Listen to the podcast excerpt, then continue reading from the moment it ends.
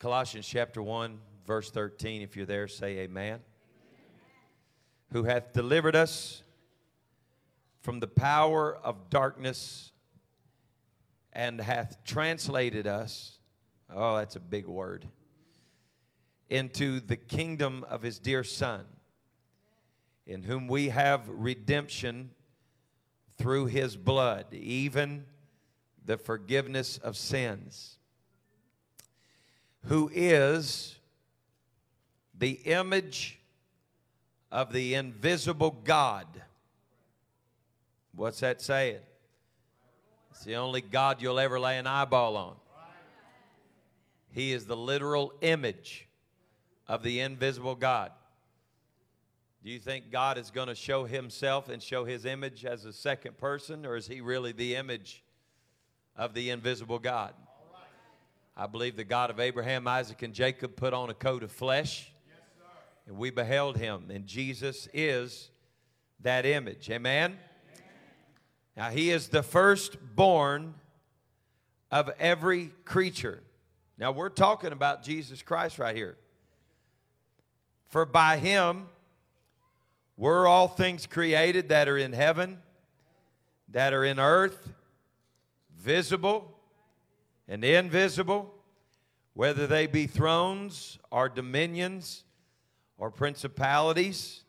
He's talking about angelic beings and, and hosts and things in the spirit world, powers. All things were created by him and for him. And he is before all things, and by him all things consist. And he is the head of the body, the church who is the beginning, the firstborn from the dead, that in, somebody say those two words with me right there, that in all things he might have preeminence. For it pleased the Father that in him should all fullness dwell. I would like to draw my text tonight from the 18th verse, if I may, that he might have preeminence. And I want to talk to you this evening from as simple of a subject as you have ever heard. But I want to preach to you tonight about staying in love with Jesus. Staying in love with Jesus. Amen. Praise God. You may be seated in Jesus' name. I don't know how preachy I'm going to be tonight, but I have felt such a strong, strong burden in my heart today. Um, I spent the afternoon in the sanctuary today just talking to the Lord. And uh, there's so many things that are vying for your attention. So many things that are pulling you in several directions. And uh, it doesn't take a whole lot to get distracted in this day and time that we live in.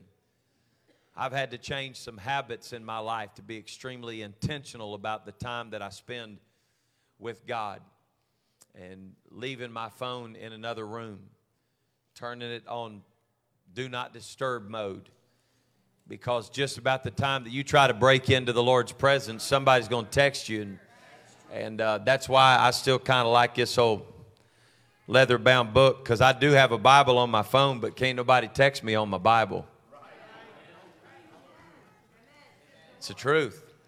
You start trying to read the Bible on your phone as the, as the only source. Now, I use my Bible on my phone on a daily basis, but it's not the source that I go to when I'm sitting down getting in the Word of God. Because when you're in the middle of a chapter and somebody's texting you, look, this is the biggest text message you'll ever get right here. That's a that's quite a text right there, isn't it? 66 books of a text message that he's trying to tell you something, and it's hard for him to speak to you while other people are vying for your attention and pulling for your attention. And Paul wrote this letter to the church at Colossae, which is honestly, uh, it doesn't get any better than this to me. I love the book of Colossians. Paul said to them, he said, I've never even, I've never even seen you face to face. You're disciples of the message that I'm preaching, but he said, I've, ne- I've never even been to your church. I've never, I'm the apostle of that church. I'm a covering for that church, but I've never been there. He said, but there's some things that I want to talk to you about. And, and I want you to notice the power of what I'm saying to you right now. What Paul was teaching them about the preeminence of Christ was not because of what he observed in the church. He had never been there to observe the church.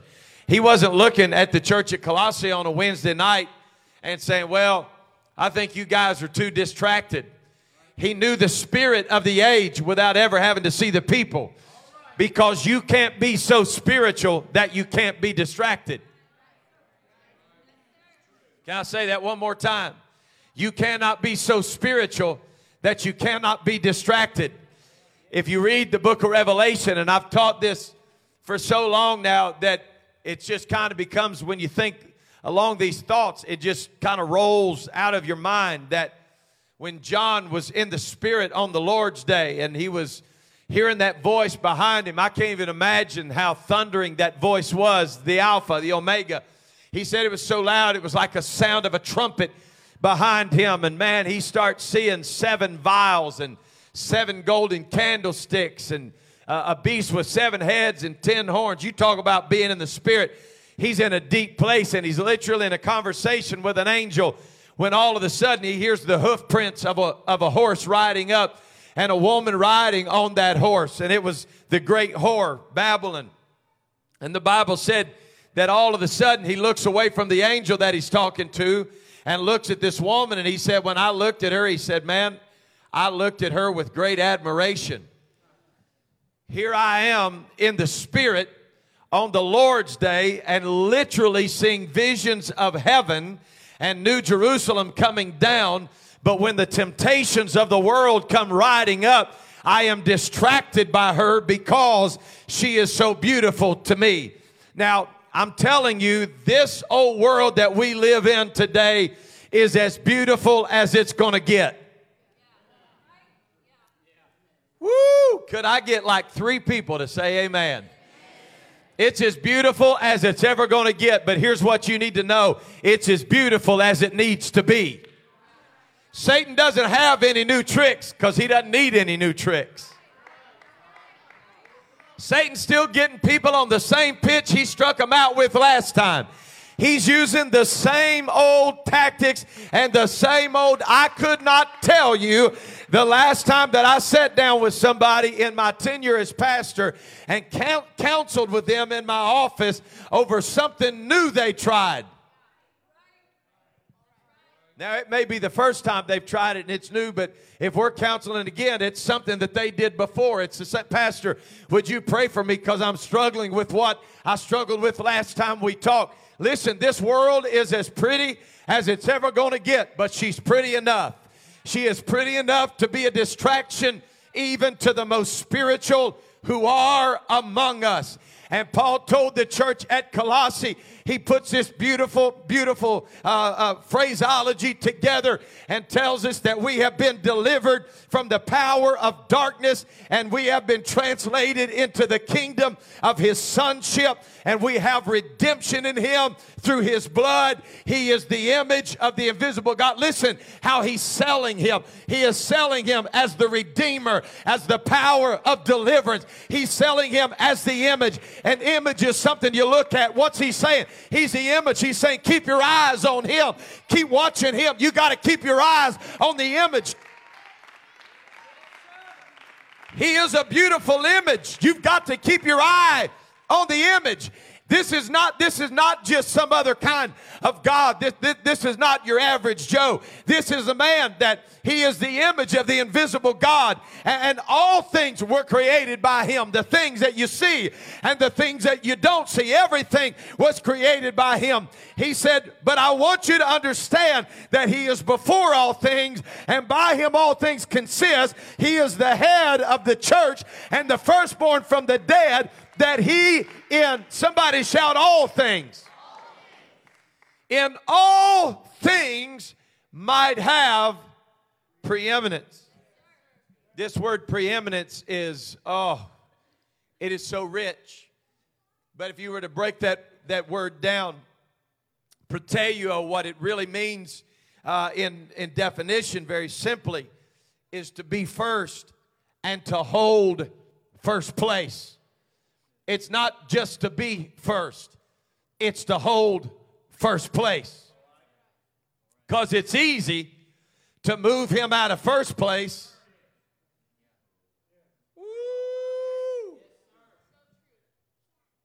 What's the most important commandment, Jesus? They asked him. Tell us. What is it? What's the most important commandment? He said, Love God. And the second is like unto it love your neighbor. But the truth of the, of the matter is, in our flesh, we get those two mixed around. Jesus said he's got to have preeminence. The most important commandment is that God has preeminence, that he holds first place. But if you ever love your neighbor more than you love God, then you'll move God out of his place of preeminence and you'll start loving the things of your neighbor or the things of your fellow man. He said, You got to be careful that your love for fellow man doesn't ever supersede or exceed your love for God. I'm here to preach to you tonight that if He is not Lord of everything in your life, then He's not Lord of anything in your life.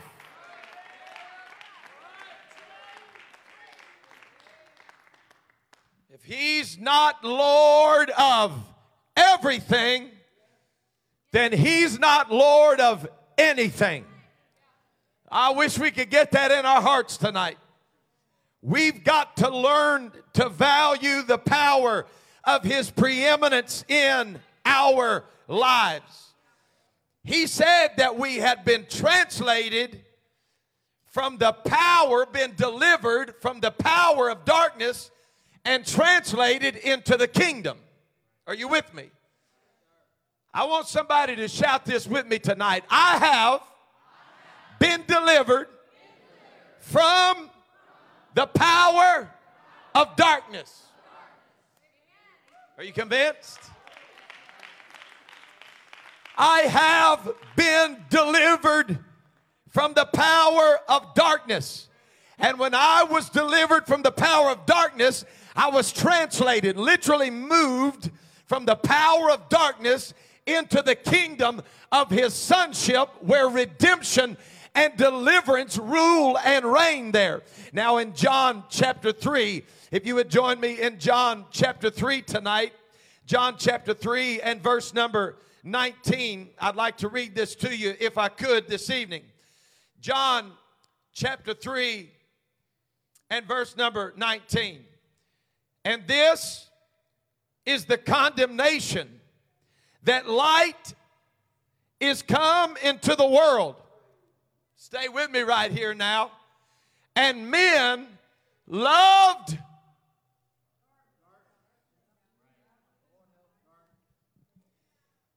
He said, This is the condemnation. The light came into the world, but men loved darkness more than they loved light because their deeds were evil.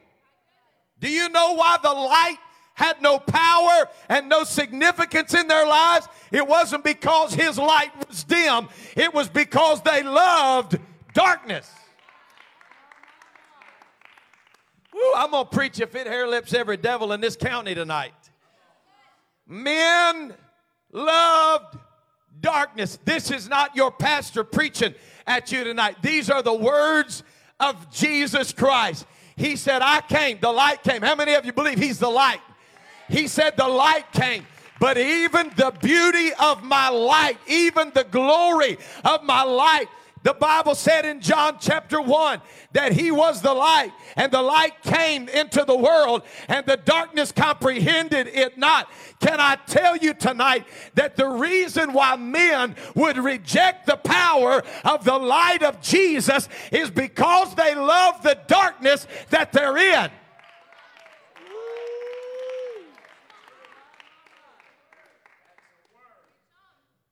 I think we need to play musical chairs tonight. We've been, we've been delivered from the power of darkness. Now, stay with me right here. Now, Colossians, we've been delivered from the power of darkness. In other words, darkness can't hold you if you don't want to be there.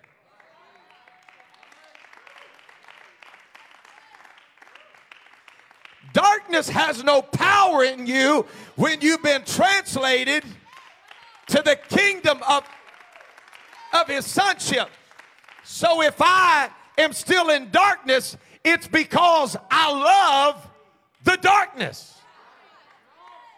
Do you know why people are refusing to preach the kind of light of the gospel like they used to. Do you know why we've got preachers who are excusing holiness out of their pulpits and off of their platforms and out of their leadership?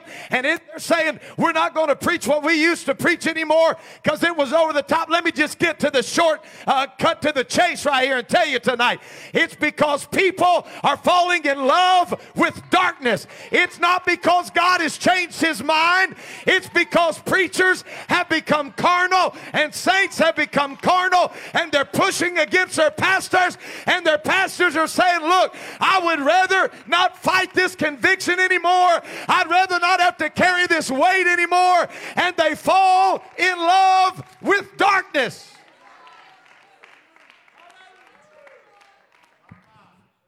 It's one thing for darkness to come into the church and we can expel that darkness. But it's another thing for darkness to be invited.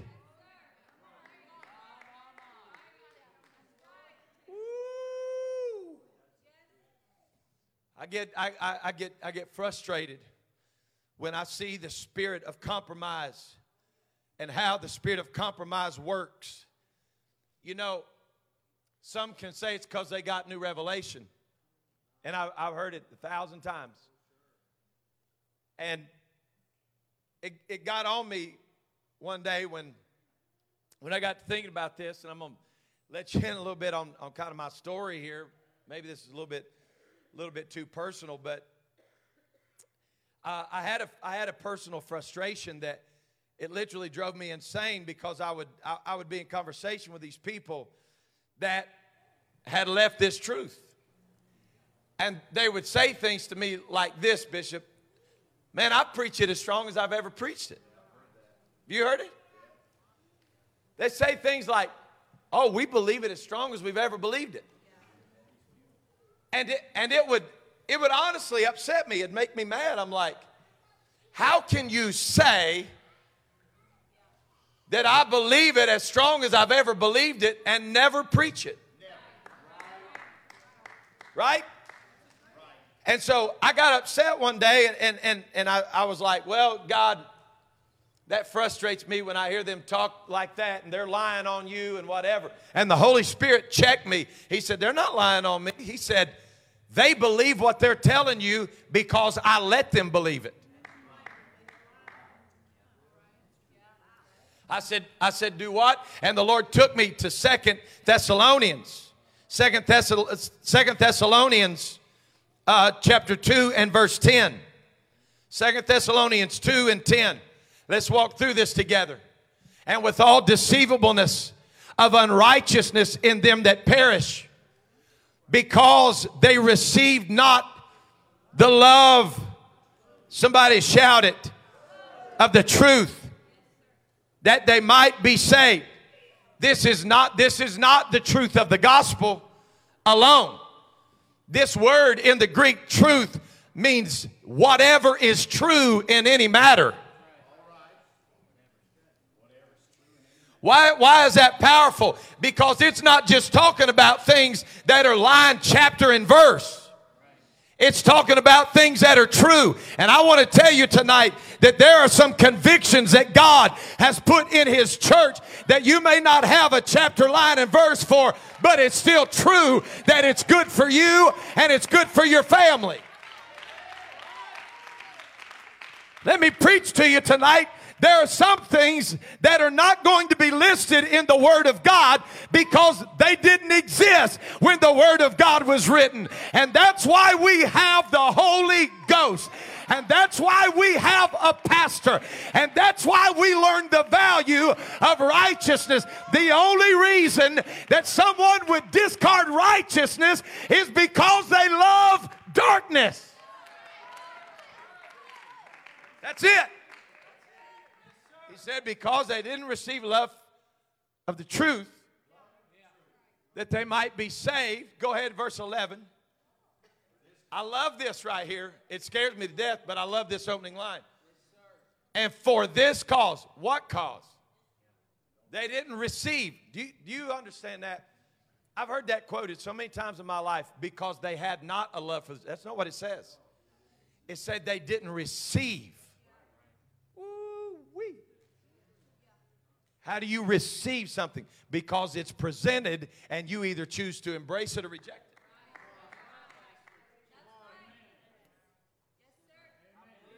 They, they didn't receive it. Woo. I don't like that. Why not? It's truth. I know, but it's contrary to me. And because they didn't receive a love for it, be, for that cause, because they wouldn't receive it, I don't think God cares about that. It surprised you. Because of that, it doesn't say that they're going to be they're going to be led astray by false teachers. woo, woo. When I was talking to the Lord about it that day, He was walking me through that. There were some things going on, some, some, some personal things that we were connected to, and, and I was frustrated with it. And I, I said, God, I just, I don't understand how this deception works. And, and he, he stopped me and he said, No, no, no. He said, You're, you're calling it deception. He said, But there's, there's two different things. I said, Well, what do you mean? He said, There's deception and there's delusion. Okay? Y'all with me? I want to run off and leave you right here. Deception comes from men. I can preach false doctrine and deceive you. And when I deceive you, then somebody can come along and say, That guy's an idiot. That is not the truth and they can show you truth and what you were deceived in can be fixed. The error of the ways can be fixed because you were deceived. But the Bible said that God would send them strong delusion. Deception can be lifted by men because men bring deception. Woo-wee. But the Lord smote my heart and He said, when I've sent delusion, there ain't no man going to pray it off.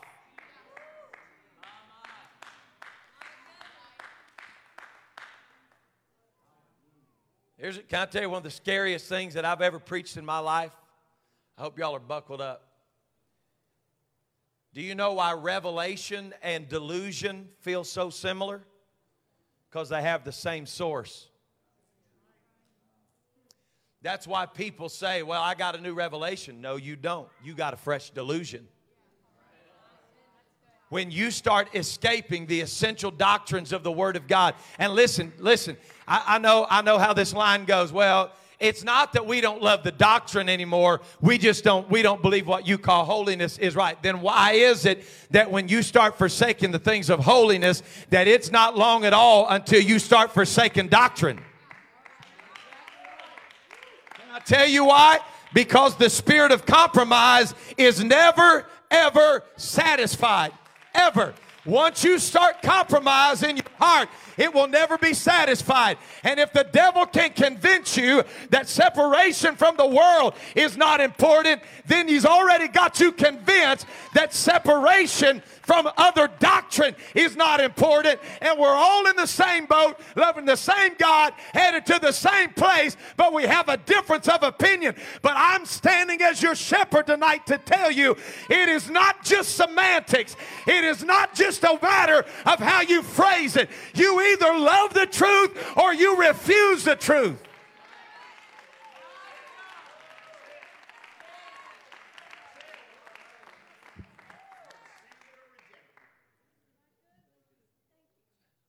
You go back to verse 10 for me, real quick. I want to show you where deception comes from.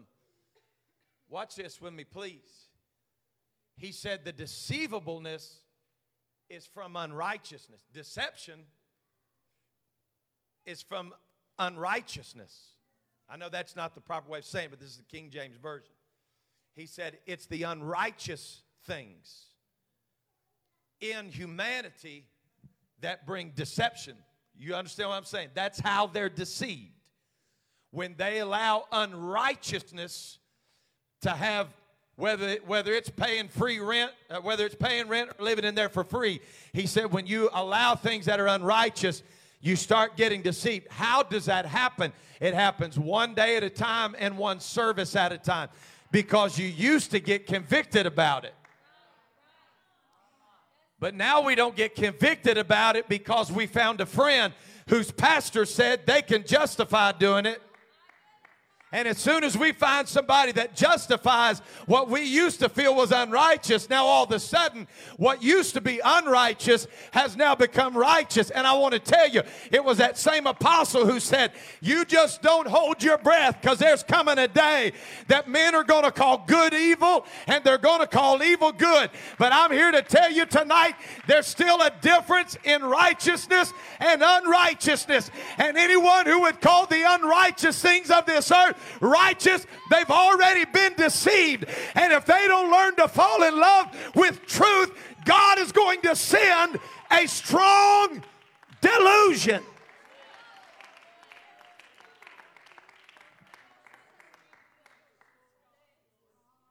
Now, listen to this last phrase of verse 11.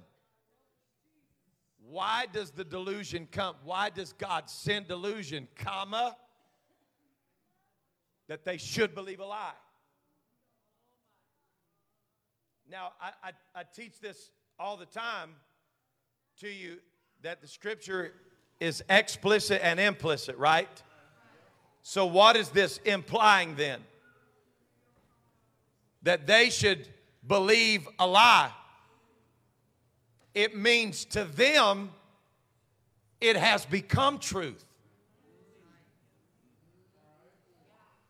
You follow what I'm saying? It's still a lie,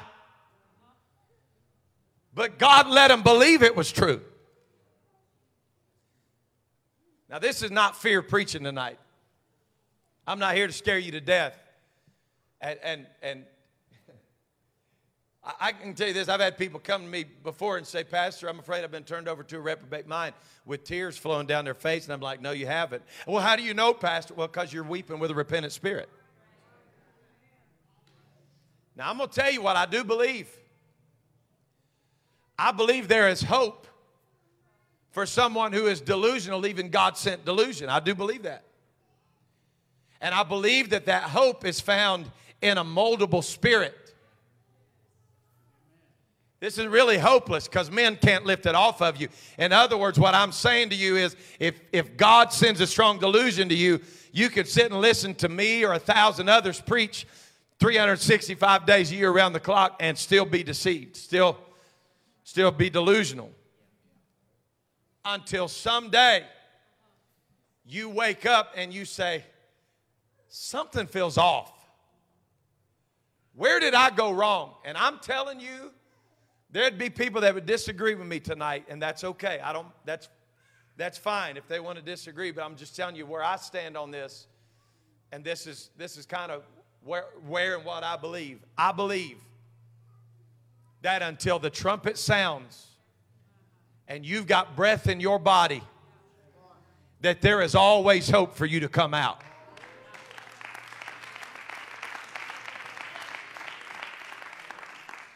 I'm going to tell you one of the unrighteous things, one of the most common unrighteous things that brings deception is a spirit of pride and arrogance. And when you will humble yourself and get rid of pride and arrogance and start asking the Lord this thing right here Search me, oh God. Know me, I pray. Hey, I'm telling you, I don't believe God can refuse a man that will say, Create in me a clean heart, oh God, and renew a right spirit within me. Cast me not away from thy presence and take not your Holy Spirit from me. Restore unto me the joy of thy salvation and uphold me with thy free spirit. Hey, brother, hey, sister, it's not too late if we will fall at an altar of repentance and fall in love with Jesus. There's still hope.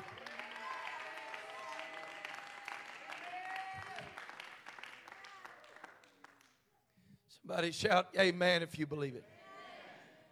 Woo! Let's go back to John chapter 3 very quickly, if we could. John chapter 3 and verse 19. Y'all doing okay? To this condemnation that light has come to the world, and men loved darkness. It's so crazy to me how you can love darkness but not love truth. Said, but men love darkness rather than the light because their deeds were evil. Somebody say unrighteousness.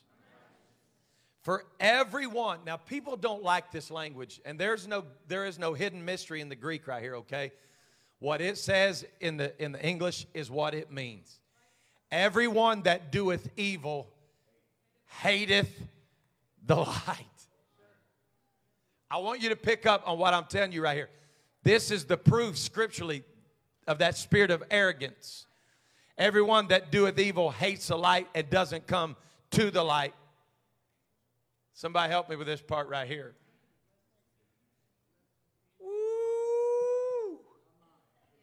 Lest his deeds should be reproved. I wish somebody would help me walk through this right here now. I, I, I don't know how much more clear Jesus could have, have, have taught this to us than for us to understand the reason why they're not coming to the light is because they don't want their evil deeds to be reproved. It's like a little old kid. When they stick their hand in the cookie jar, they don't usually stay in the kitchen to eat it. Well, if I'm lying, I'm dying. When they when they get the cookie and they get what they want, they run and hide. So if you feel like you're always hiding, do you, do you know what the, what the definition of that word, uh, that word reproved means? Actually, literally means exposed. He said they won't come to the light because it will expose their deeds. People that stay in the distance from the church where the light of the word is and they love that dark fringe where it's just light enough that they can still be counted as a part. So they can still tell people, yeah, yeah, yeah, oh yeah, I, I still go. I still, but they're out there on the fringe.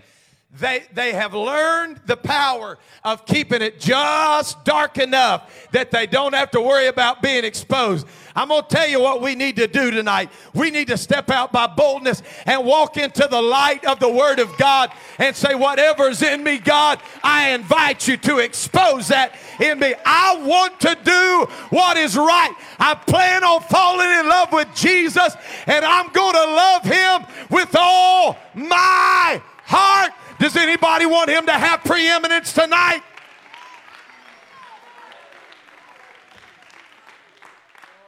Verse 21 But he that doeth, somebody shout it. Ooh, this old book is powerful. You hear me tonight. But he that doeth truth.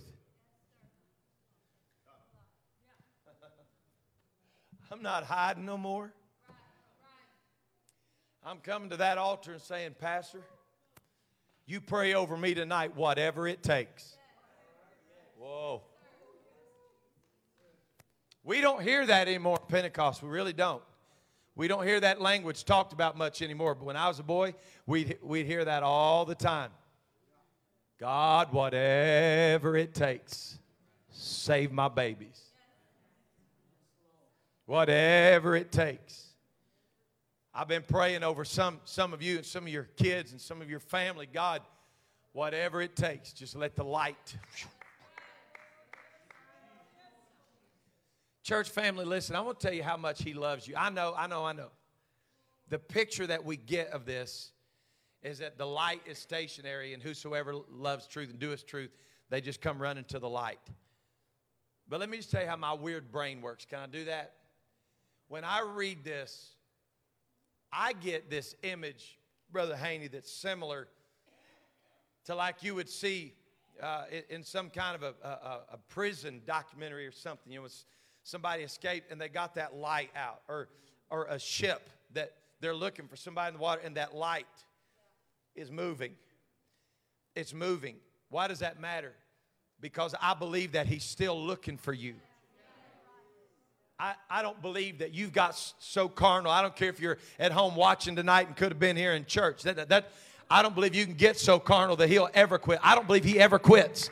I don't believe he ever stops looking. I don't believe he ever stops searching. Listen, I'm going to tell you the devil is a liar. I don't care if he's told you you've gone too far or not. He don't ever stop looking. He don't ever stop searching. The Bible said your adversary is roaming to and fro. Do you honestly believe that God is going to let the devil roam to and fro and he's just going to stand there and not look? I say a million times no. I believe that tonight, if you'll just look up, you're going to see that searchlight. The light's still looking. Come on over to the light and let him reprove you. Let him expose it. You got to get it right if you're going to make it.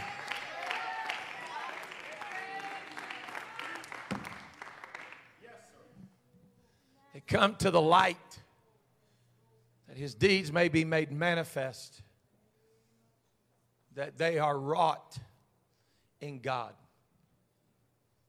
I know this is so simple tonight, but I'm telling you, this is some of the most powerful study that I've had in a long time. Right here. God's been dealing with my heart. That you got to stay in love with Jesus. Let me make you a promise the harder you try to stay close to God, the more voices you're going to get that pull you away. And the closer we get to the coming of the Lord, there's going to be more voices, more calls.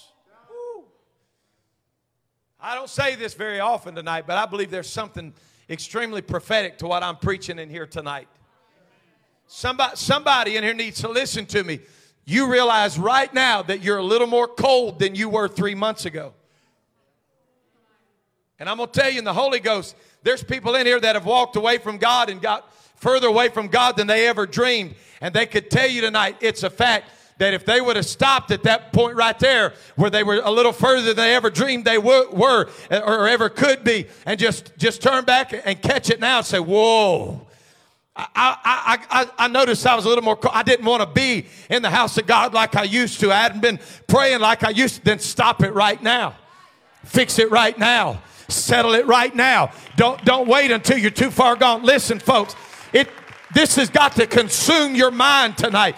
I'm not just here to preach and waste your time. I'm not just here to put my body through this tonight just so I can stand up there and, you, oh, Pastor, that was a good word. No, no, no.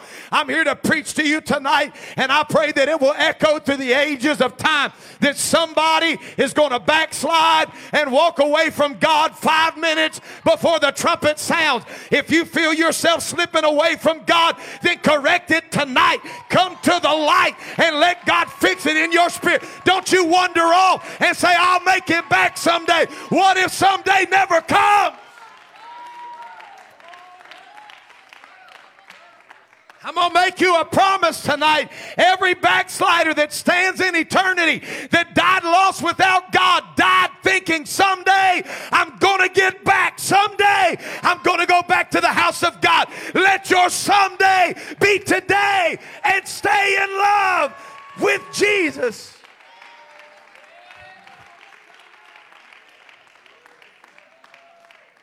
Let's raise our hands to the Lord.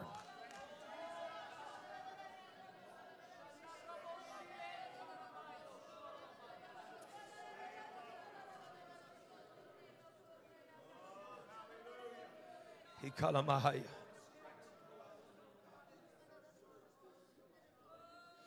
He shakataya.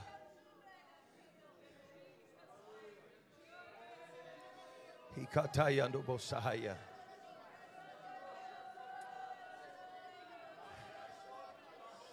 Come on, you know you've been pulled against, you've been pulled away. Woo!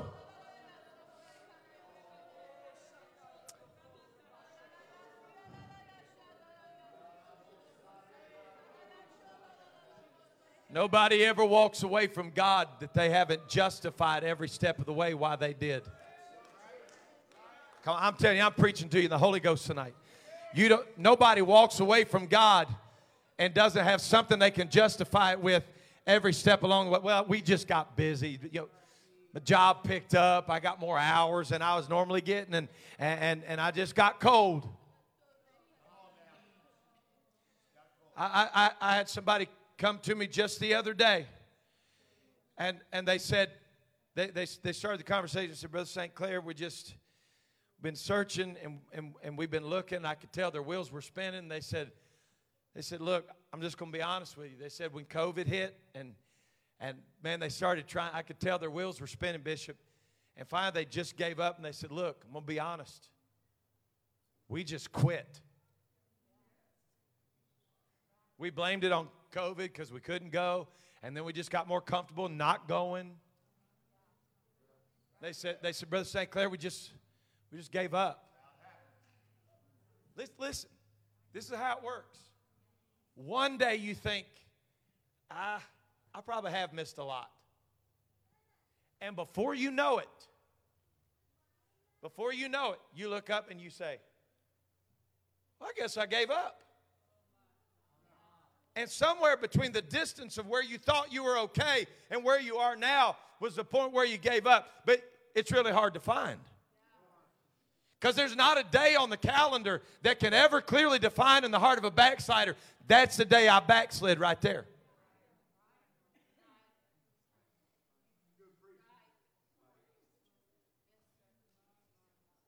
I know they don't like this kind of preaching anymore. You know, I have guys tell me this all the time. They roll their eyes when I say it, but Brother Shaw, it's because it's a, it's a slippery slope.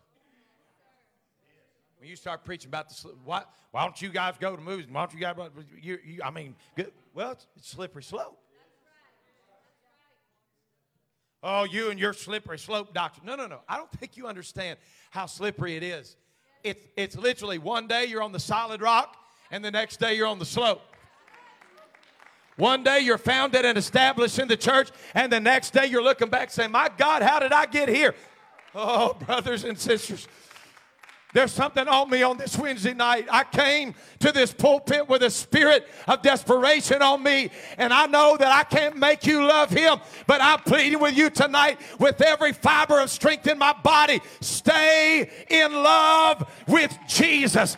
You're going to have excuses to quit, and you're going to get frustrated, and you might even get offended at somebody but you can't get offended at God. You got to get your heart right with God and stay right with God.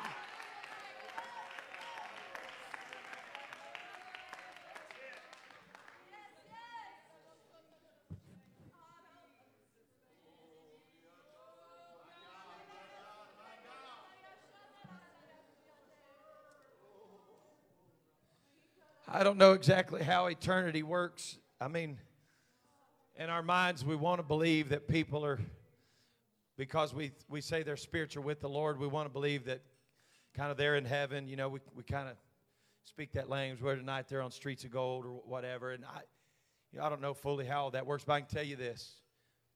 If it's anything like we imagine, and, and I don't have time to chase the, the, the rabbit trail tonight on, on all this, I don't believe that hell is, as we think of hell, is fully there yet. I believe there is a there's a place. Of course, there's several different words uh, that are used in the scripture for hell. But just just just stay with me and let's go with with Gehenna, the lake of fire. Okay, just just walk this path with me tonight. Gehenna. All liars shall have their part in Gehenna, the, the lake of fire. This is what we think of when we think of hell, right? Now, whether, however you feel about that, but, but just walk this path with me. Tonight, if there is a loved one or a friend or somebody that you know that's in Gehenna,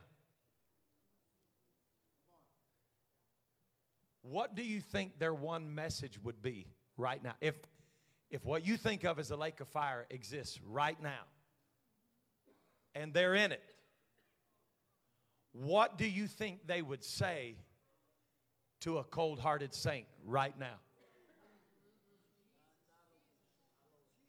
And we, we have precedent for this now. I'm not just slinging stuff at we got precedent for it.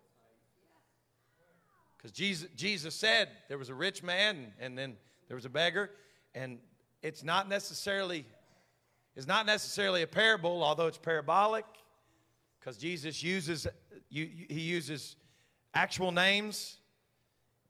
But this is what he said. He said the rich man died and went to hell. I, I mean, you can say it don't exist, folks, but he said he died and he went to hell. And when he got there, man, I hope y'all feel what I feel right now. It's like, it's just, it's on me heavy tonight. It said when he got there, he opened up his mouth and he said, Could you please go tell my brothers whatever they have to do, don't come here? Because I, oh God, am tormented in these flames.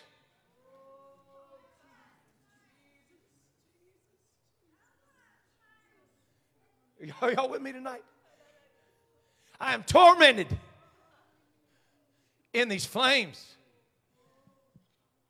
But I was a good athlete, and that's what I wanted to do.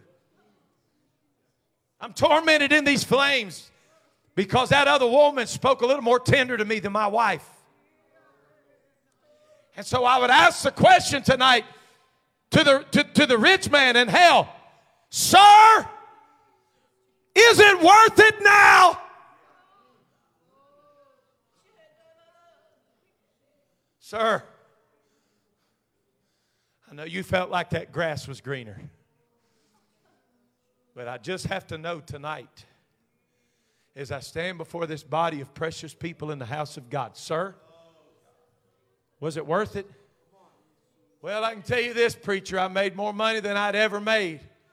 Yeah, but that job, man, you missed more church than you'd ever missed. And the question of consequence is not how much were you worth, because we know, we know your kids are fighting over that.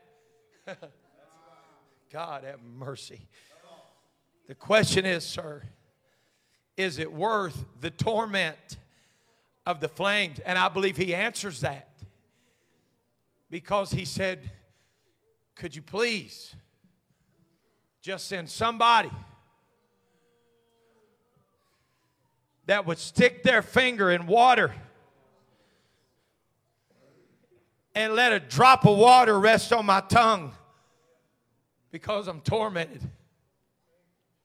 Folks, I wish I could put, put icing on this tonight and sweeten this up and make it sound better. But I'm just going to preach it to you straight because I'm your pastor and I love you and I thank God for you. And I want every last one of you to go to heaven with me. And I'm going to preach this to you. You got one or two choices tonight. You either fall in love and stay in love with Jesus or you're lost. That's it. There's no in between. And I stand boldly tonight and proclaim that it is heretical. It is absolutely a heresy. It is not biblical. There's nothing in the scripture, the canon of the scripture, that says there's a place in between, that there's a holding cell somewhere, that there's a purgatory, and that you can make it to purgatory and we'll buy you. No, brothers and sisters, I love you too much to lie to you. And I've come to tell you tonight that you're either going to make it or you're going to miss it. But you can't decide when it's too late. I just want to know tonight are you in love with Jesus? Does he still have preeminence in all things? Is he still holding first place in your life?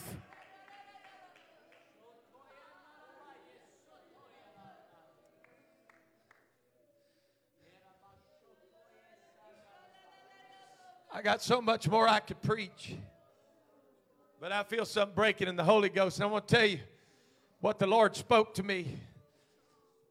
I just, I was, I was going through my old notes today, just things I'd scribbled, Bishop. And at some point, I'll go back and look, but at some point, I wrote this down. Because everybody wants to go to heaven.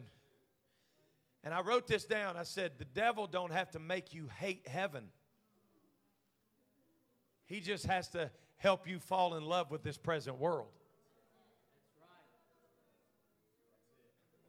Come on, are you hearing what I'm saying to you tonight? You don't have to stop believing in heaven or hell to miss heaven. He don't have to make you hate heaven. He's just got to make you love this world.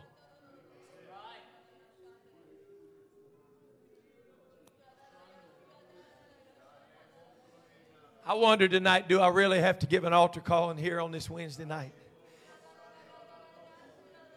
I want to fall in love with Jesus. And I want to stay in love with Jesus. I want to make sure every day of my life Oh, God. The question tonight is do you love Him? Do you love Him?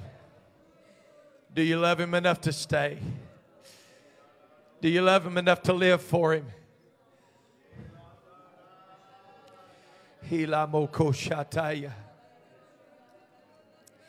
We could go much deeper tonight in the Word, but I believe the Word is rested on this congregation.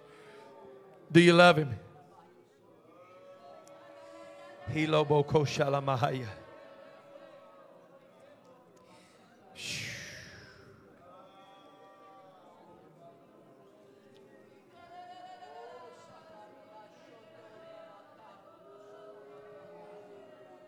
Come on, church family. He don't have to make you hate heaven. Just has to make you love this present world.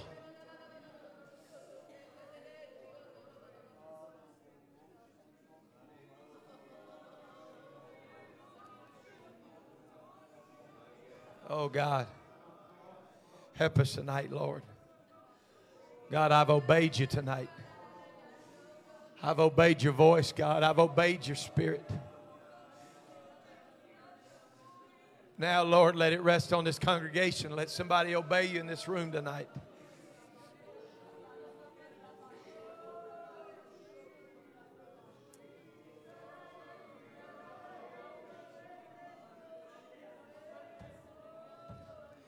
Pastor, I just feel like I'm in a pit that I can't dig out of tonight. Then let us help you dig out of the pit, but stay in love with Jesus. Oh, Church, I can't get it to lift off of me tonight. I need somebody to respond to the Holy Ghost. Woo!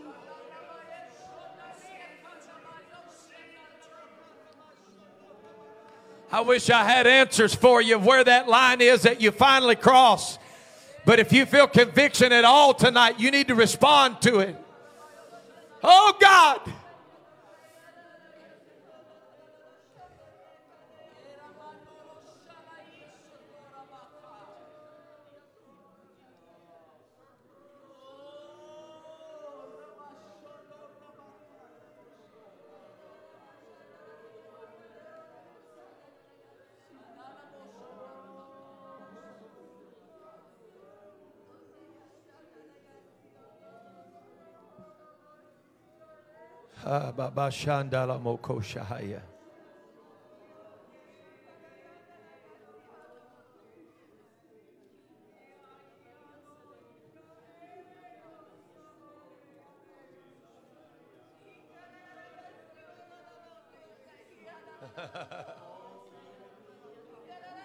Great God, let him talk to your heart tonight. Let him talk to your heart. I don't want to sound like an imbecile tonight, but I'm pleading with you. Let please let God deal with your heart right now. Let God deal with your heart tonight. Oh, Jesus.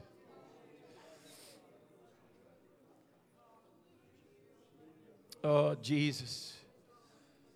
Church, I'm, I'm pleading with somebody in this room. I know, I know when you hear me preach like this that you Maybe you think I get some kind of commission when I preach like this.